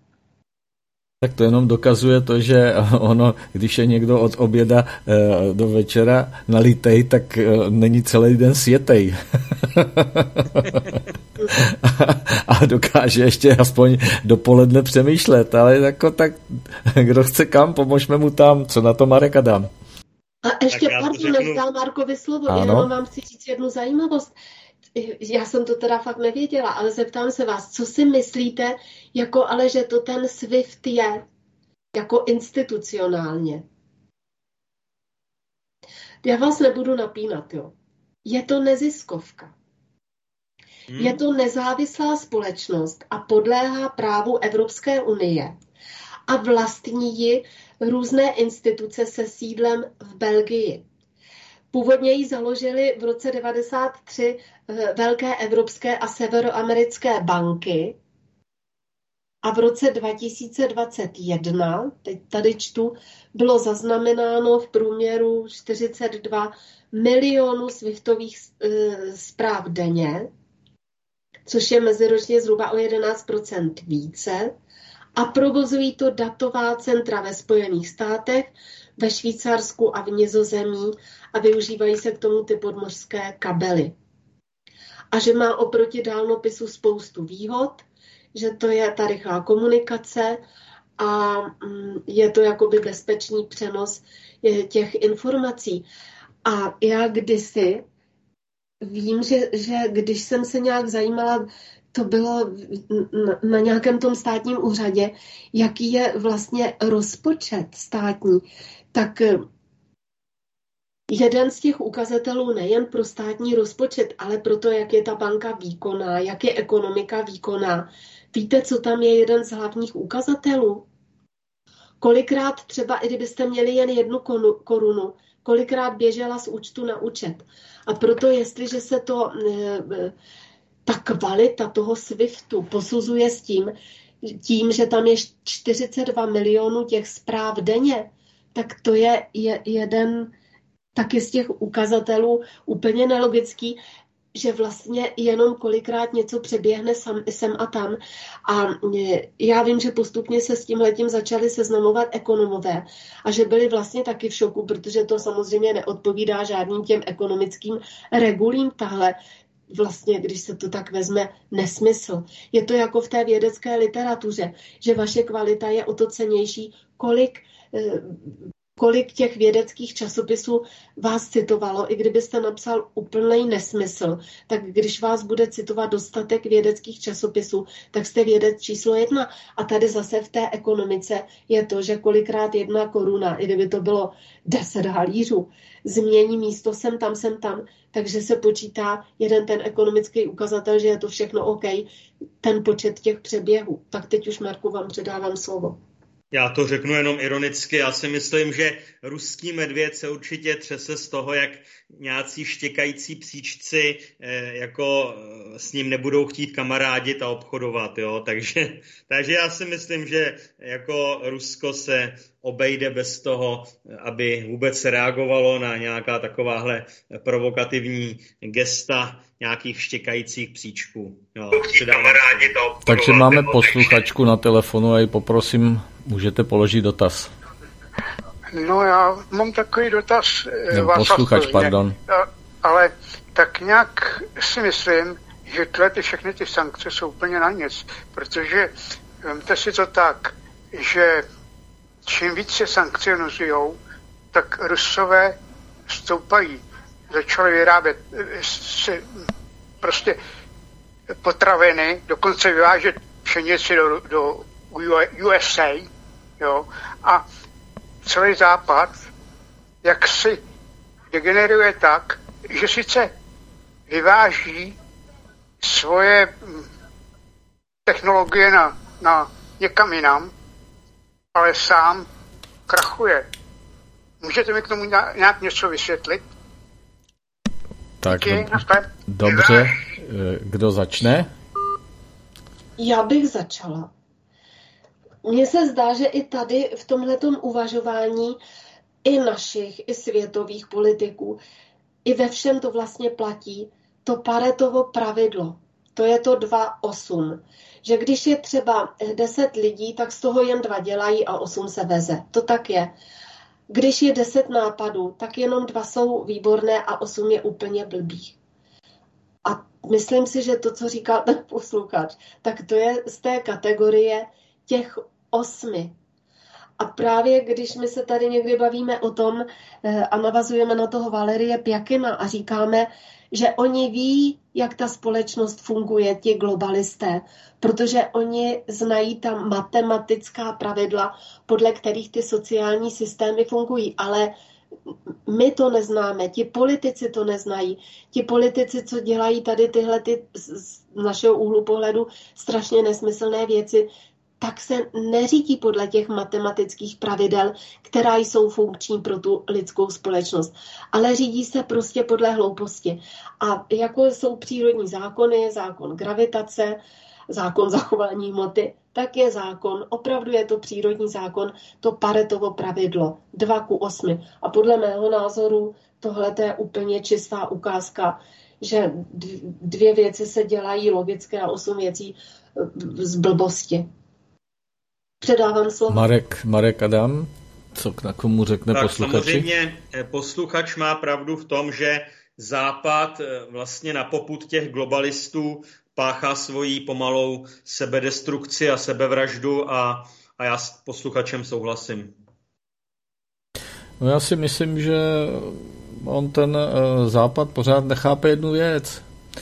Ruským lidem je absolutně jedno, jestli je tam car Báťuška nebo vládne nějaký jiný mužik, protože oni mají svoji chaloupku, mají svoji zahrádku, tam se nějakým způsobem e, dozásobí, že a on toho využil už v té době těch, toho prvního embarga Vladimír Putin, kdy řekl, prostě za rok a půl budeme sobě stační a budeme ve výrobě potravin. On prostě jenom donutil zbytek národa, eh, možná další dva z těch osmi, takže už dělají čtyři, a aby pracovali na tom, aby to Rusko nikoho nepotřebovalo. Ono dneska v podstatě nikoho, nikoho nepotřebuje, pač eh, všechno si samo vyrobí a surový má dost, proto jsou ti kluci a holky e, dokola kolem nastartovaní, protože ti, kteří je tam poslali, tak už vše ve zbytku světa vydrancovali a splundrovali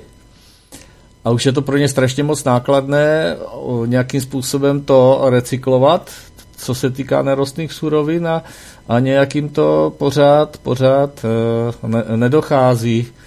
Takže to si myslím, že bude jeden z těch markantních důvodů, který nedochází nám, zase na druhou stranu a myslím si, že ba naopak, že, eh, a už jsem to dneska někde zachytil, když se k tomu někdo vyjádřil také stejně, že eh, nejvíce to bude bolet všechny, hlavně ve střední Evropě, a dokola kolem, protože my už ty prasátka z těch chlivků jsme zahnali s těma, s těma kravičkama, vodičku sice ještě to vstáčíme, ale penízky se kutálejí někam jinam.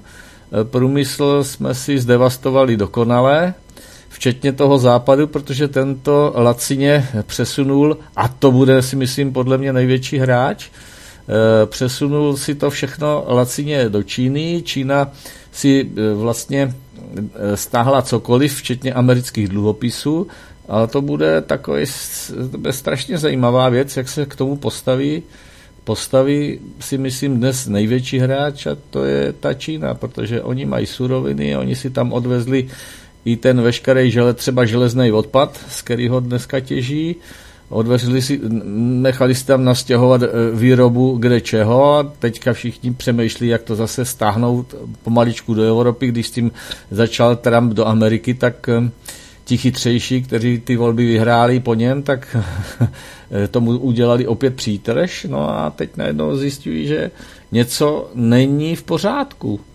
No a Rusko se chová jak, tak, jak se chová, že postaví plynovod, pošle tam nějaký černý uhlí jim do peci, aby to mohli roztopit a, a to železo rozstavit a něco z toho udělat.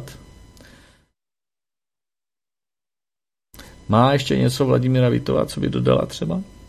No, já jsem chtěla říct ještě k tomu Rusku, že jsem teď dostala zprávu od jedné posluchačky, nebo nevím, jestli poslouchala, myslím, že ano.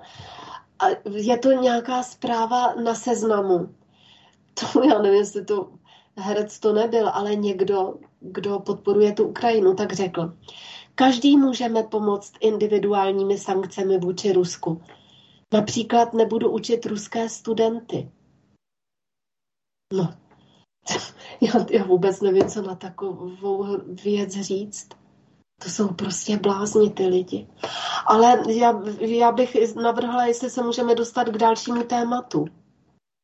To byly ty novi, novinky v pandemii.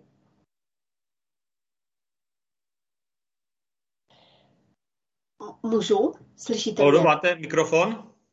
Jo, jo, můžeme se ještě tomu zavěnovat, ale potom tady máme tři dotazy, které přišly, eh, co by mailík. Takže vraťme se ještě k té pandemii, Vladimíra Vitová my jsme ji ještě ani nezačali, já bych jen otevřela. Já, já chci říct jenom na dokreslení teda velmi stručně, že jsem dostala eh, jedno takové vyjádření krajské hygienické stanici Pardubického kraje. Je to z 18. února. Eh, ta paní nebo pán, teď nevím, měli když se zaplatit pokutu a nechtěli ji zaplatit a teď jim přišlo vyjádření. A víte, co tam píše ten samý pán, který předtím po ní chtěl tu pokutu, je to ředitel odboru správního, tak píše, ve, v obvodu krajské hygienické stanice na území Pardubického kraje nebyla od roku 2000 vyžá, vyhlášena žádná pandemie, a to ani v kraji či v jeho části, vůbec na území Pardubického kraje. Je to oficiální vyjádření krajské hygienické stanice v Pardubicích. Takže až zase někoho napadne, což nejsou posluchači svobodného vysílače, nosit troušky, nechat se očkovat. Tak jako jak už vám můžou říct jinak, že, že děláte, pokud nosíte ty roušky, naprostý nesmysl, když přijde tohleto oficiální stanovisko, že to nikdy nebyla ani žádná epidemie. No Mareka... tak jenom tohle jsem chtěla říct k tomu. Marek Adam má něco dodat? Té Ukrajině, jo. Hmm. Já bych chtěla, aby si posluchači, když my tady říkáme, že třeba mimo parlamentní opozice je jednotná, teď byla v tom očkování, ale jinak není jednotná, protože je velmi těžká tak spolupráce, tak se prosím vás podívejte, jak se k tomu kdo vyjádřil. A musím říct, že téměř všichni, kromě národní demokracie, jedou úplně stejnou mainstreamovou politiku pro ukrajinskou, protiruskou, jako jede ODS, Topka a, a všichni ostatní. Takže to dávám jenom na dokreslení. A konkrétně bych řekla, Karel Janeček, migranty, že přijmeme, že to nebude problém všechny z té Ukrajiny. Chcípl Pes se vyjádřil na podporu Ukrajiny, manifest i různí jiní. Takže až se nás zase budou ptát, proč s nima nespolupracujete, my s nima spolupracujeme, ale musí se opravdu případ pro, od případu problematika od problematiky. Jinak je to velmi obtížné. Předávám slovo. Tak Bill Gates se nechal slyšet, že už pro nás připravuje nějakou novou vlnu. Nebude to prý koronavirus, bude to prý něco jiného, takže jestli od někoho očekávat agresi, tak od Billa Gatese. Tolik k tomu z mé strany. Pojďme a, mě ta, a já ještě chci dopovědět, že ta paní mi poslala odkaz a teď vám řeknu, je to na seznamu, jo, takže teď asi budou přibývat takové zprávy. Tak zacituji. Ještě jednou zopakuji to. Každý můžeme pomoci individuálními sankcemi vůči Rusku. Nebudu učit ruské studenty, napsal na sociální sítě vysokoškolský učitel Martin Dlouhý. Z důvodu svědomí a morálních zásad nepovedu ruským studentům bakalářské či diplomové práce. Nebudu konzultovat ruské studenty, nebudu je zkoušet, nebudu jim opravovat testy. Chápu, že je to v rozporu s pracovními povinnostmi, ale vyučovat občany nepřátelského státu je pro mne v současné době nepřijatelné. Já si myslím, že ten musí být očkován asi několikrát a musí mít zasažen mozek. Jinak by prostě takhle ne, nemohl reagovat. Já A- si myslím, že musí být očkován blbostí. No, neuvěřitelný. Fakt neuvěřitelný.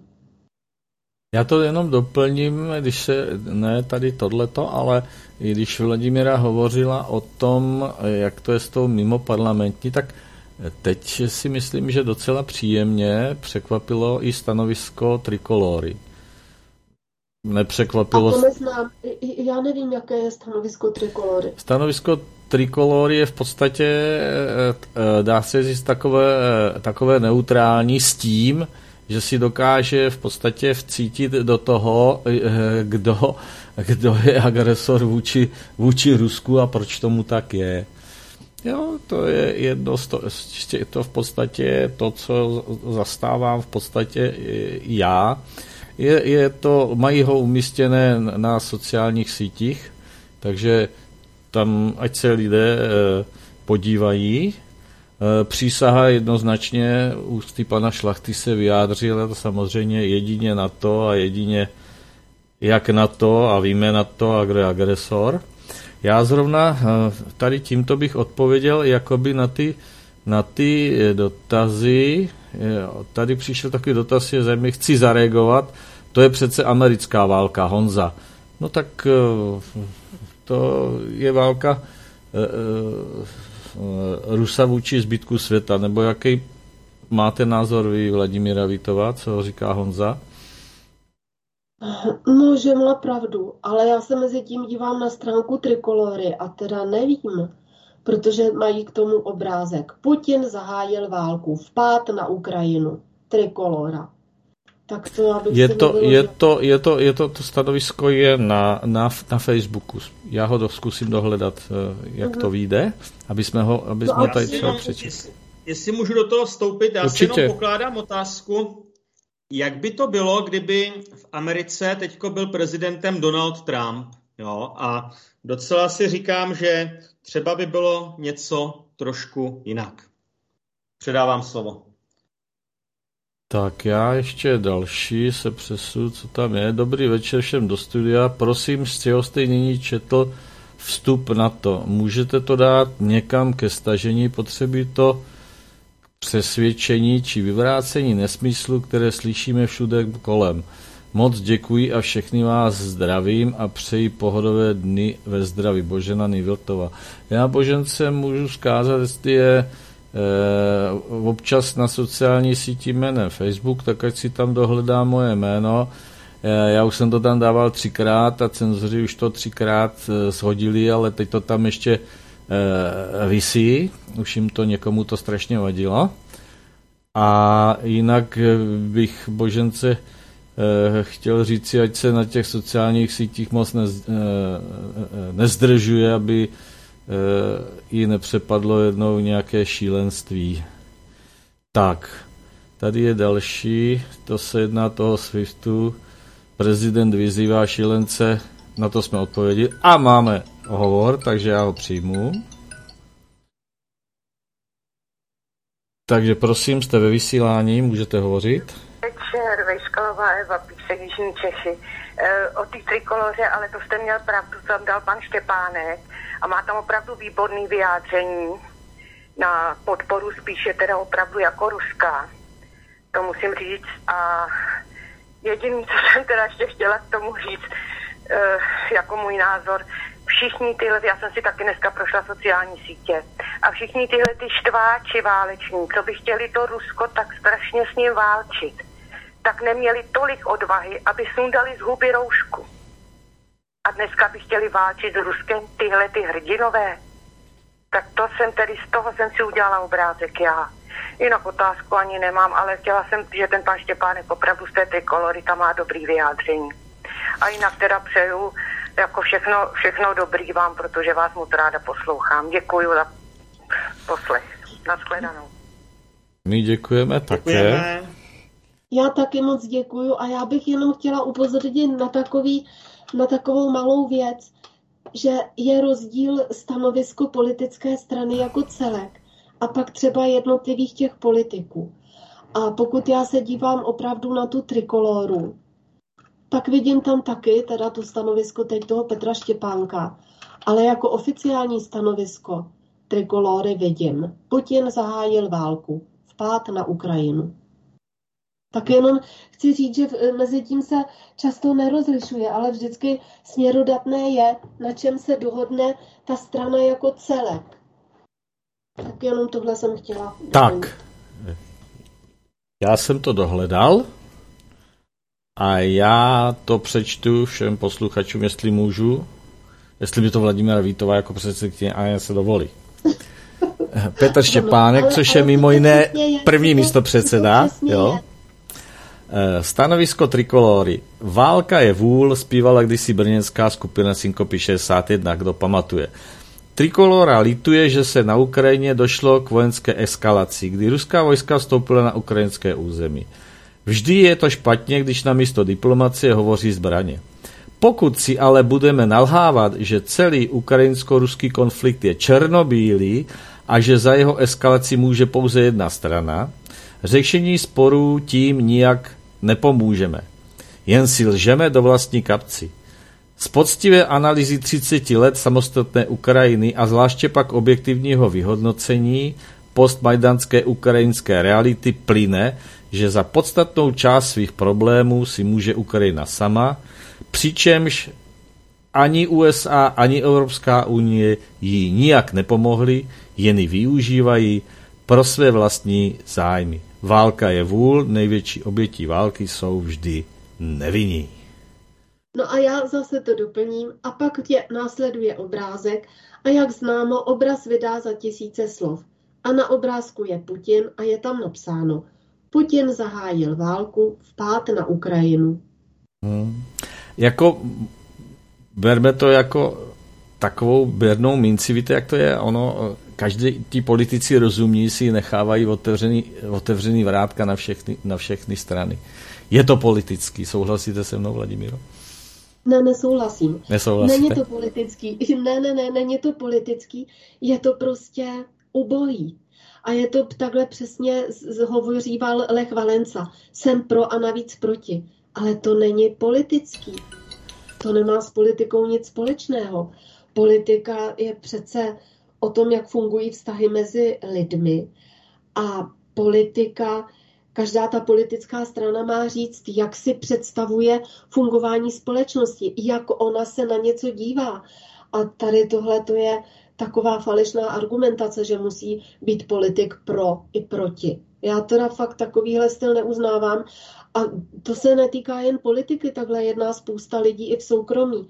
Akorát, že se říká, že to je jenom v politice. No to teda není pravda. Je to i v normálním chování a není to v pořádku. Já nechci říct, že se musí říkat úplně ano, ano, ano, ne, ne, ne, ale jinak se de facto se to tak musí dělat ve většině případů, protože jinak si to lidstvo vůbec nebude rozumět. A jestli začneme říkat ano a budeme myslet ne, jestli budeme říkat humanitární bombardování, jestli eh, snahám o samostatnost budeme říkat separatistické tendence a, a samozvanci a tak, no tak se nikdy nedohodneme. A tohle to je z toho ranku, kdy jako je ta falešná mluva, ten double sing. Já to teda fakt nemám ráda. Stejně, stejně lidi ví eh, v hloubi duše, jak to ten druhý myslí. To je jenom takový ta korektnost a to tváření se. Já jenom máme další telefonický dotaz, mám posluchače na telefonu, takže Marek Adam, pokud si dělal poznámky, tak ať nezapomene, co bych chtěl říct a vy hovořte. Takže dobrý večer, posluchač Východní Čechy, zdravím vás tam všechny, paní Vítovou i vás, pán, pány.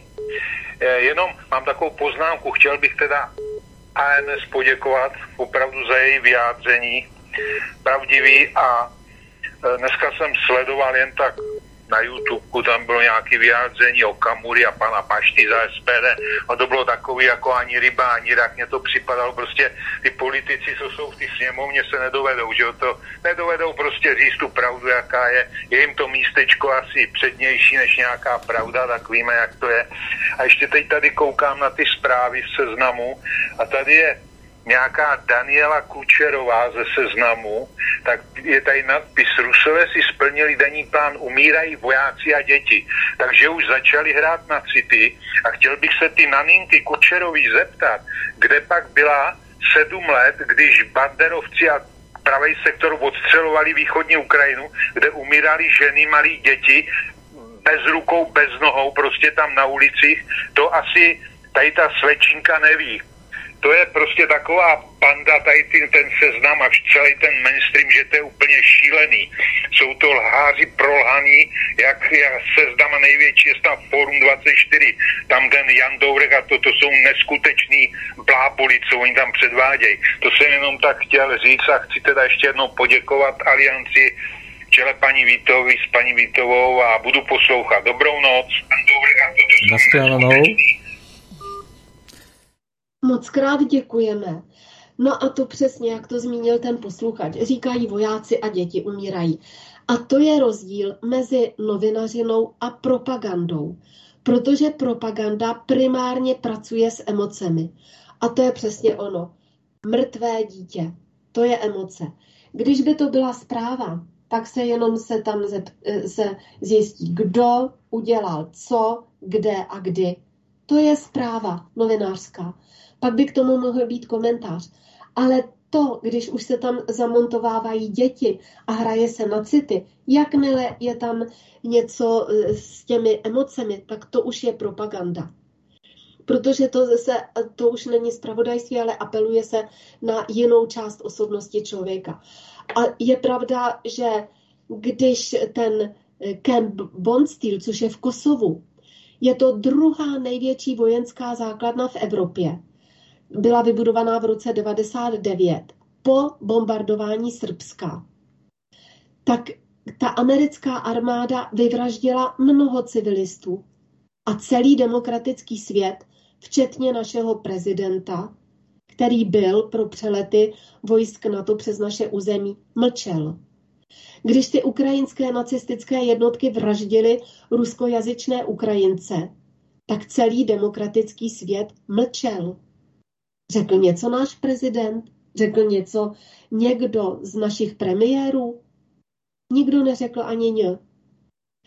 Já jsem tady teď dostala zprávu, což mě strašně překvapilo, od jedné paní na Facebooku, co, což vůbec nechápu tu logiku toho dotazu. Vám schválně řeknu. Jestli mě chce ale doplnit Marek, než to najdu, tak může. Tak já mezi tím bych se ujmul slova. Já bych chtěl říci, že už v Bibli se píše, vaše slovo buď ano, ano, ne, ne a já skutečně se musím ohradit proti takovému tomu dneska politickému eh, přizdisráčství, které se někdy nazývá politickou korektností. A ono dneska dochází skutečně k záměně pojmů, že ten, kdo je antifašista, je nálepkován eh, vlastně tou nálepkou fašista, ten, kdo bojuje za mír, je označován za agresora, ten, kdo poskytuje skutečnou humanitární pomoc, tak je nazýván teroristou a podobně. A já se znova musím ptát, jako vlastně už tady naznačila i Vladimíra, eh, kde byli ti lidé, když byly zabíjeny srbské děti,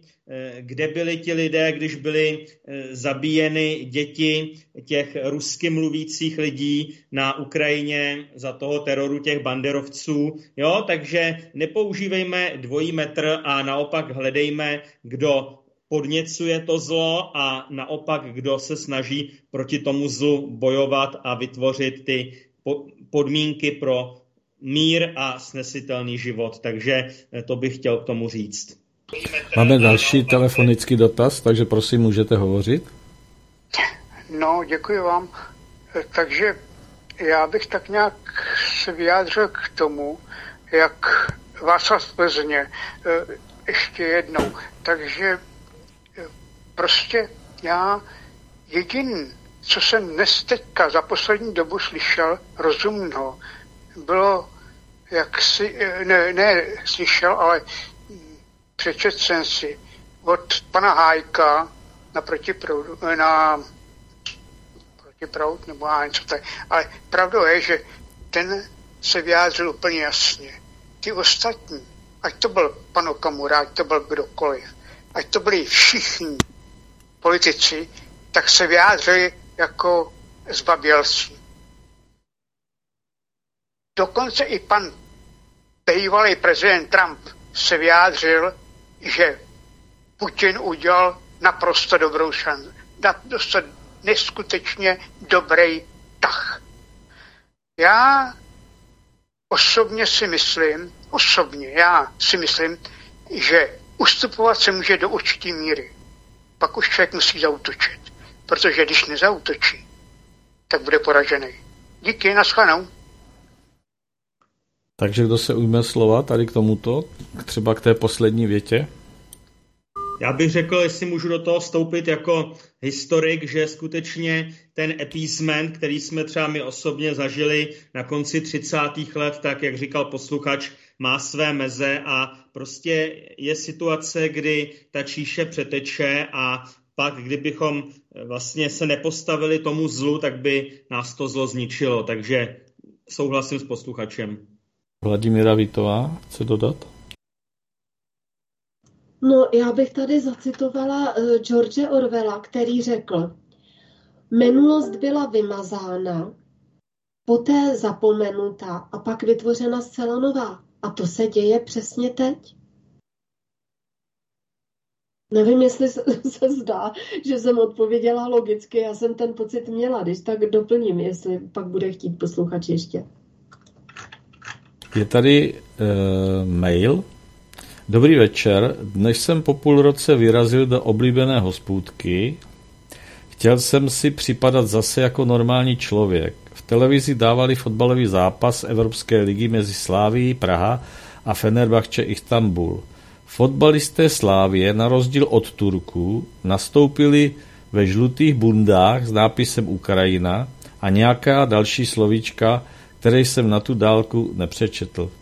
Trošku mi to pokazilo chuť pivečka, které jinak bylo výborné. Jinak také mezi kolegy, dokonce i v rodině, jsou názory a postoje šílené. V televizi říkali, znáte to, přeji krásný večer všem do studia Petr z Otrokovic. Děkuji. A já mezi tím eh, jsem si mm, uvědomila, že jsem řekla předtím trochu špatně toho George Orwella. Tak bych to upřesnila. On řekl přesně, minulost byla vymazána, vymazání bylo zapomenuto a lež se stala pravdou. A to se tady děje. Ale vlastně tomu posluchači jsem měla odpovědět jinou sentencí, to jsem měla původně v plánu tomu předcházejícímu. A to je eh, Geronimo, což byl náčelník Apačů a ten řekl, kdo může, ale nezabrání křivdě, je stejně vinný jako ten, kdo ji spáchal. A to na margo těch politiků, kteří drželi pusu, když byla bombardována Jugoslávie ochuzeným uranem. Tak neřekli ani popel. A teď tady budou e, si hrát na nějaký lidumily. To je tak průhledný. Ta, ta, ta lež, že mě to úplně přivádí do stavu zlosti. Marek Adam chce něco dodat ještě? Tak samozřejmě, že je potřeba zlomit ten dvojí metr, jo? protože e, nemůžeme jako pořád přistupovat e, tou metodou toho dvojího metru. To je všechno. No a dostali jsme se tam, kam se dostáváme každý čtvrtek také. Máme 23. hodinu, dotazy od posluchačů nejsou, telefonát také ne, Eh, témata jsme vyčerpali, sami jsme se možná taky někteří vyčerpali u toho už a já určitě. A chtěl bych poděkovat Vladimíře Vítové, děkuji a naslyšenou. Děkuji, děkuji za pozornost i všem posluchačům. A jsem ráda vždycky za ty dotazy. A myslím si, že tohleto téma, možná se k tomu vrátíme ještě příští týden, ale opravdu si myslím, že ta, ta akce bude rychlá jako v tom Kazachstánu. Obdobně. Dobrou chtěl, noc. Chtěl bych poděkovat Marku Adamovi naslyšenou. Naslyšenou dobrou noc a přeji všem, aby žili v klidu a míru. No a mě už nezbývá se s vámi posluchači rozloučit za studio Helen, svobodného vysílače CS. Od mikrofonu se pro dnešek loučí Olda Duchoň. Přeji vám krásnou, ničím nerušenou dobrou noc a doufejme, že vše se v dobré obrátí.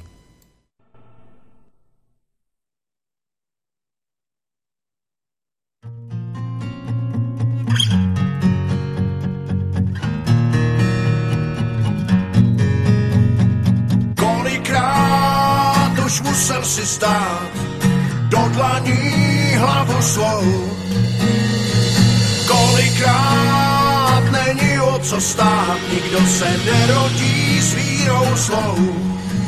A čím víc stáváš, tak tím víc padáš, pre je to přirozený to ogní.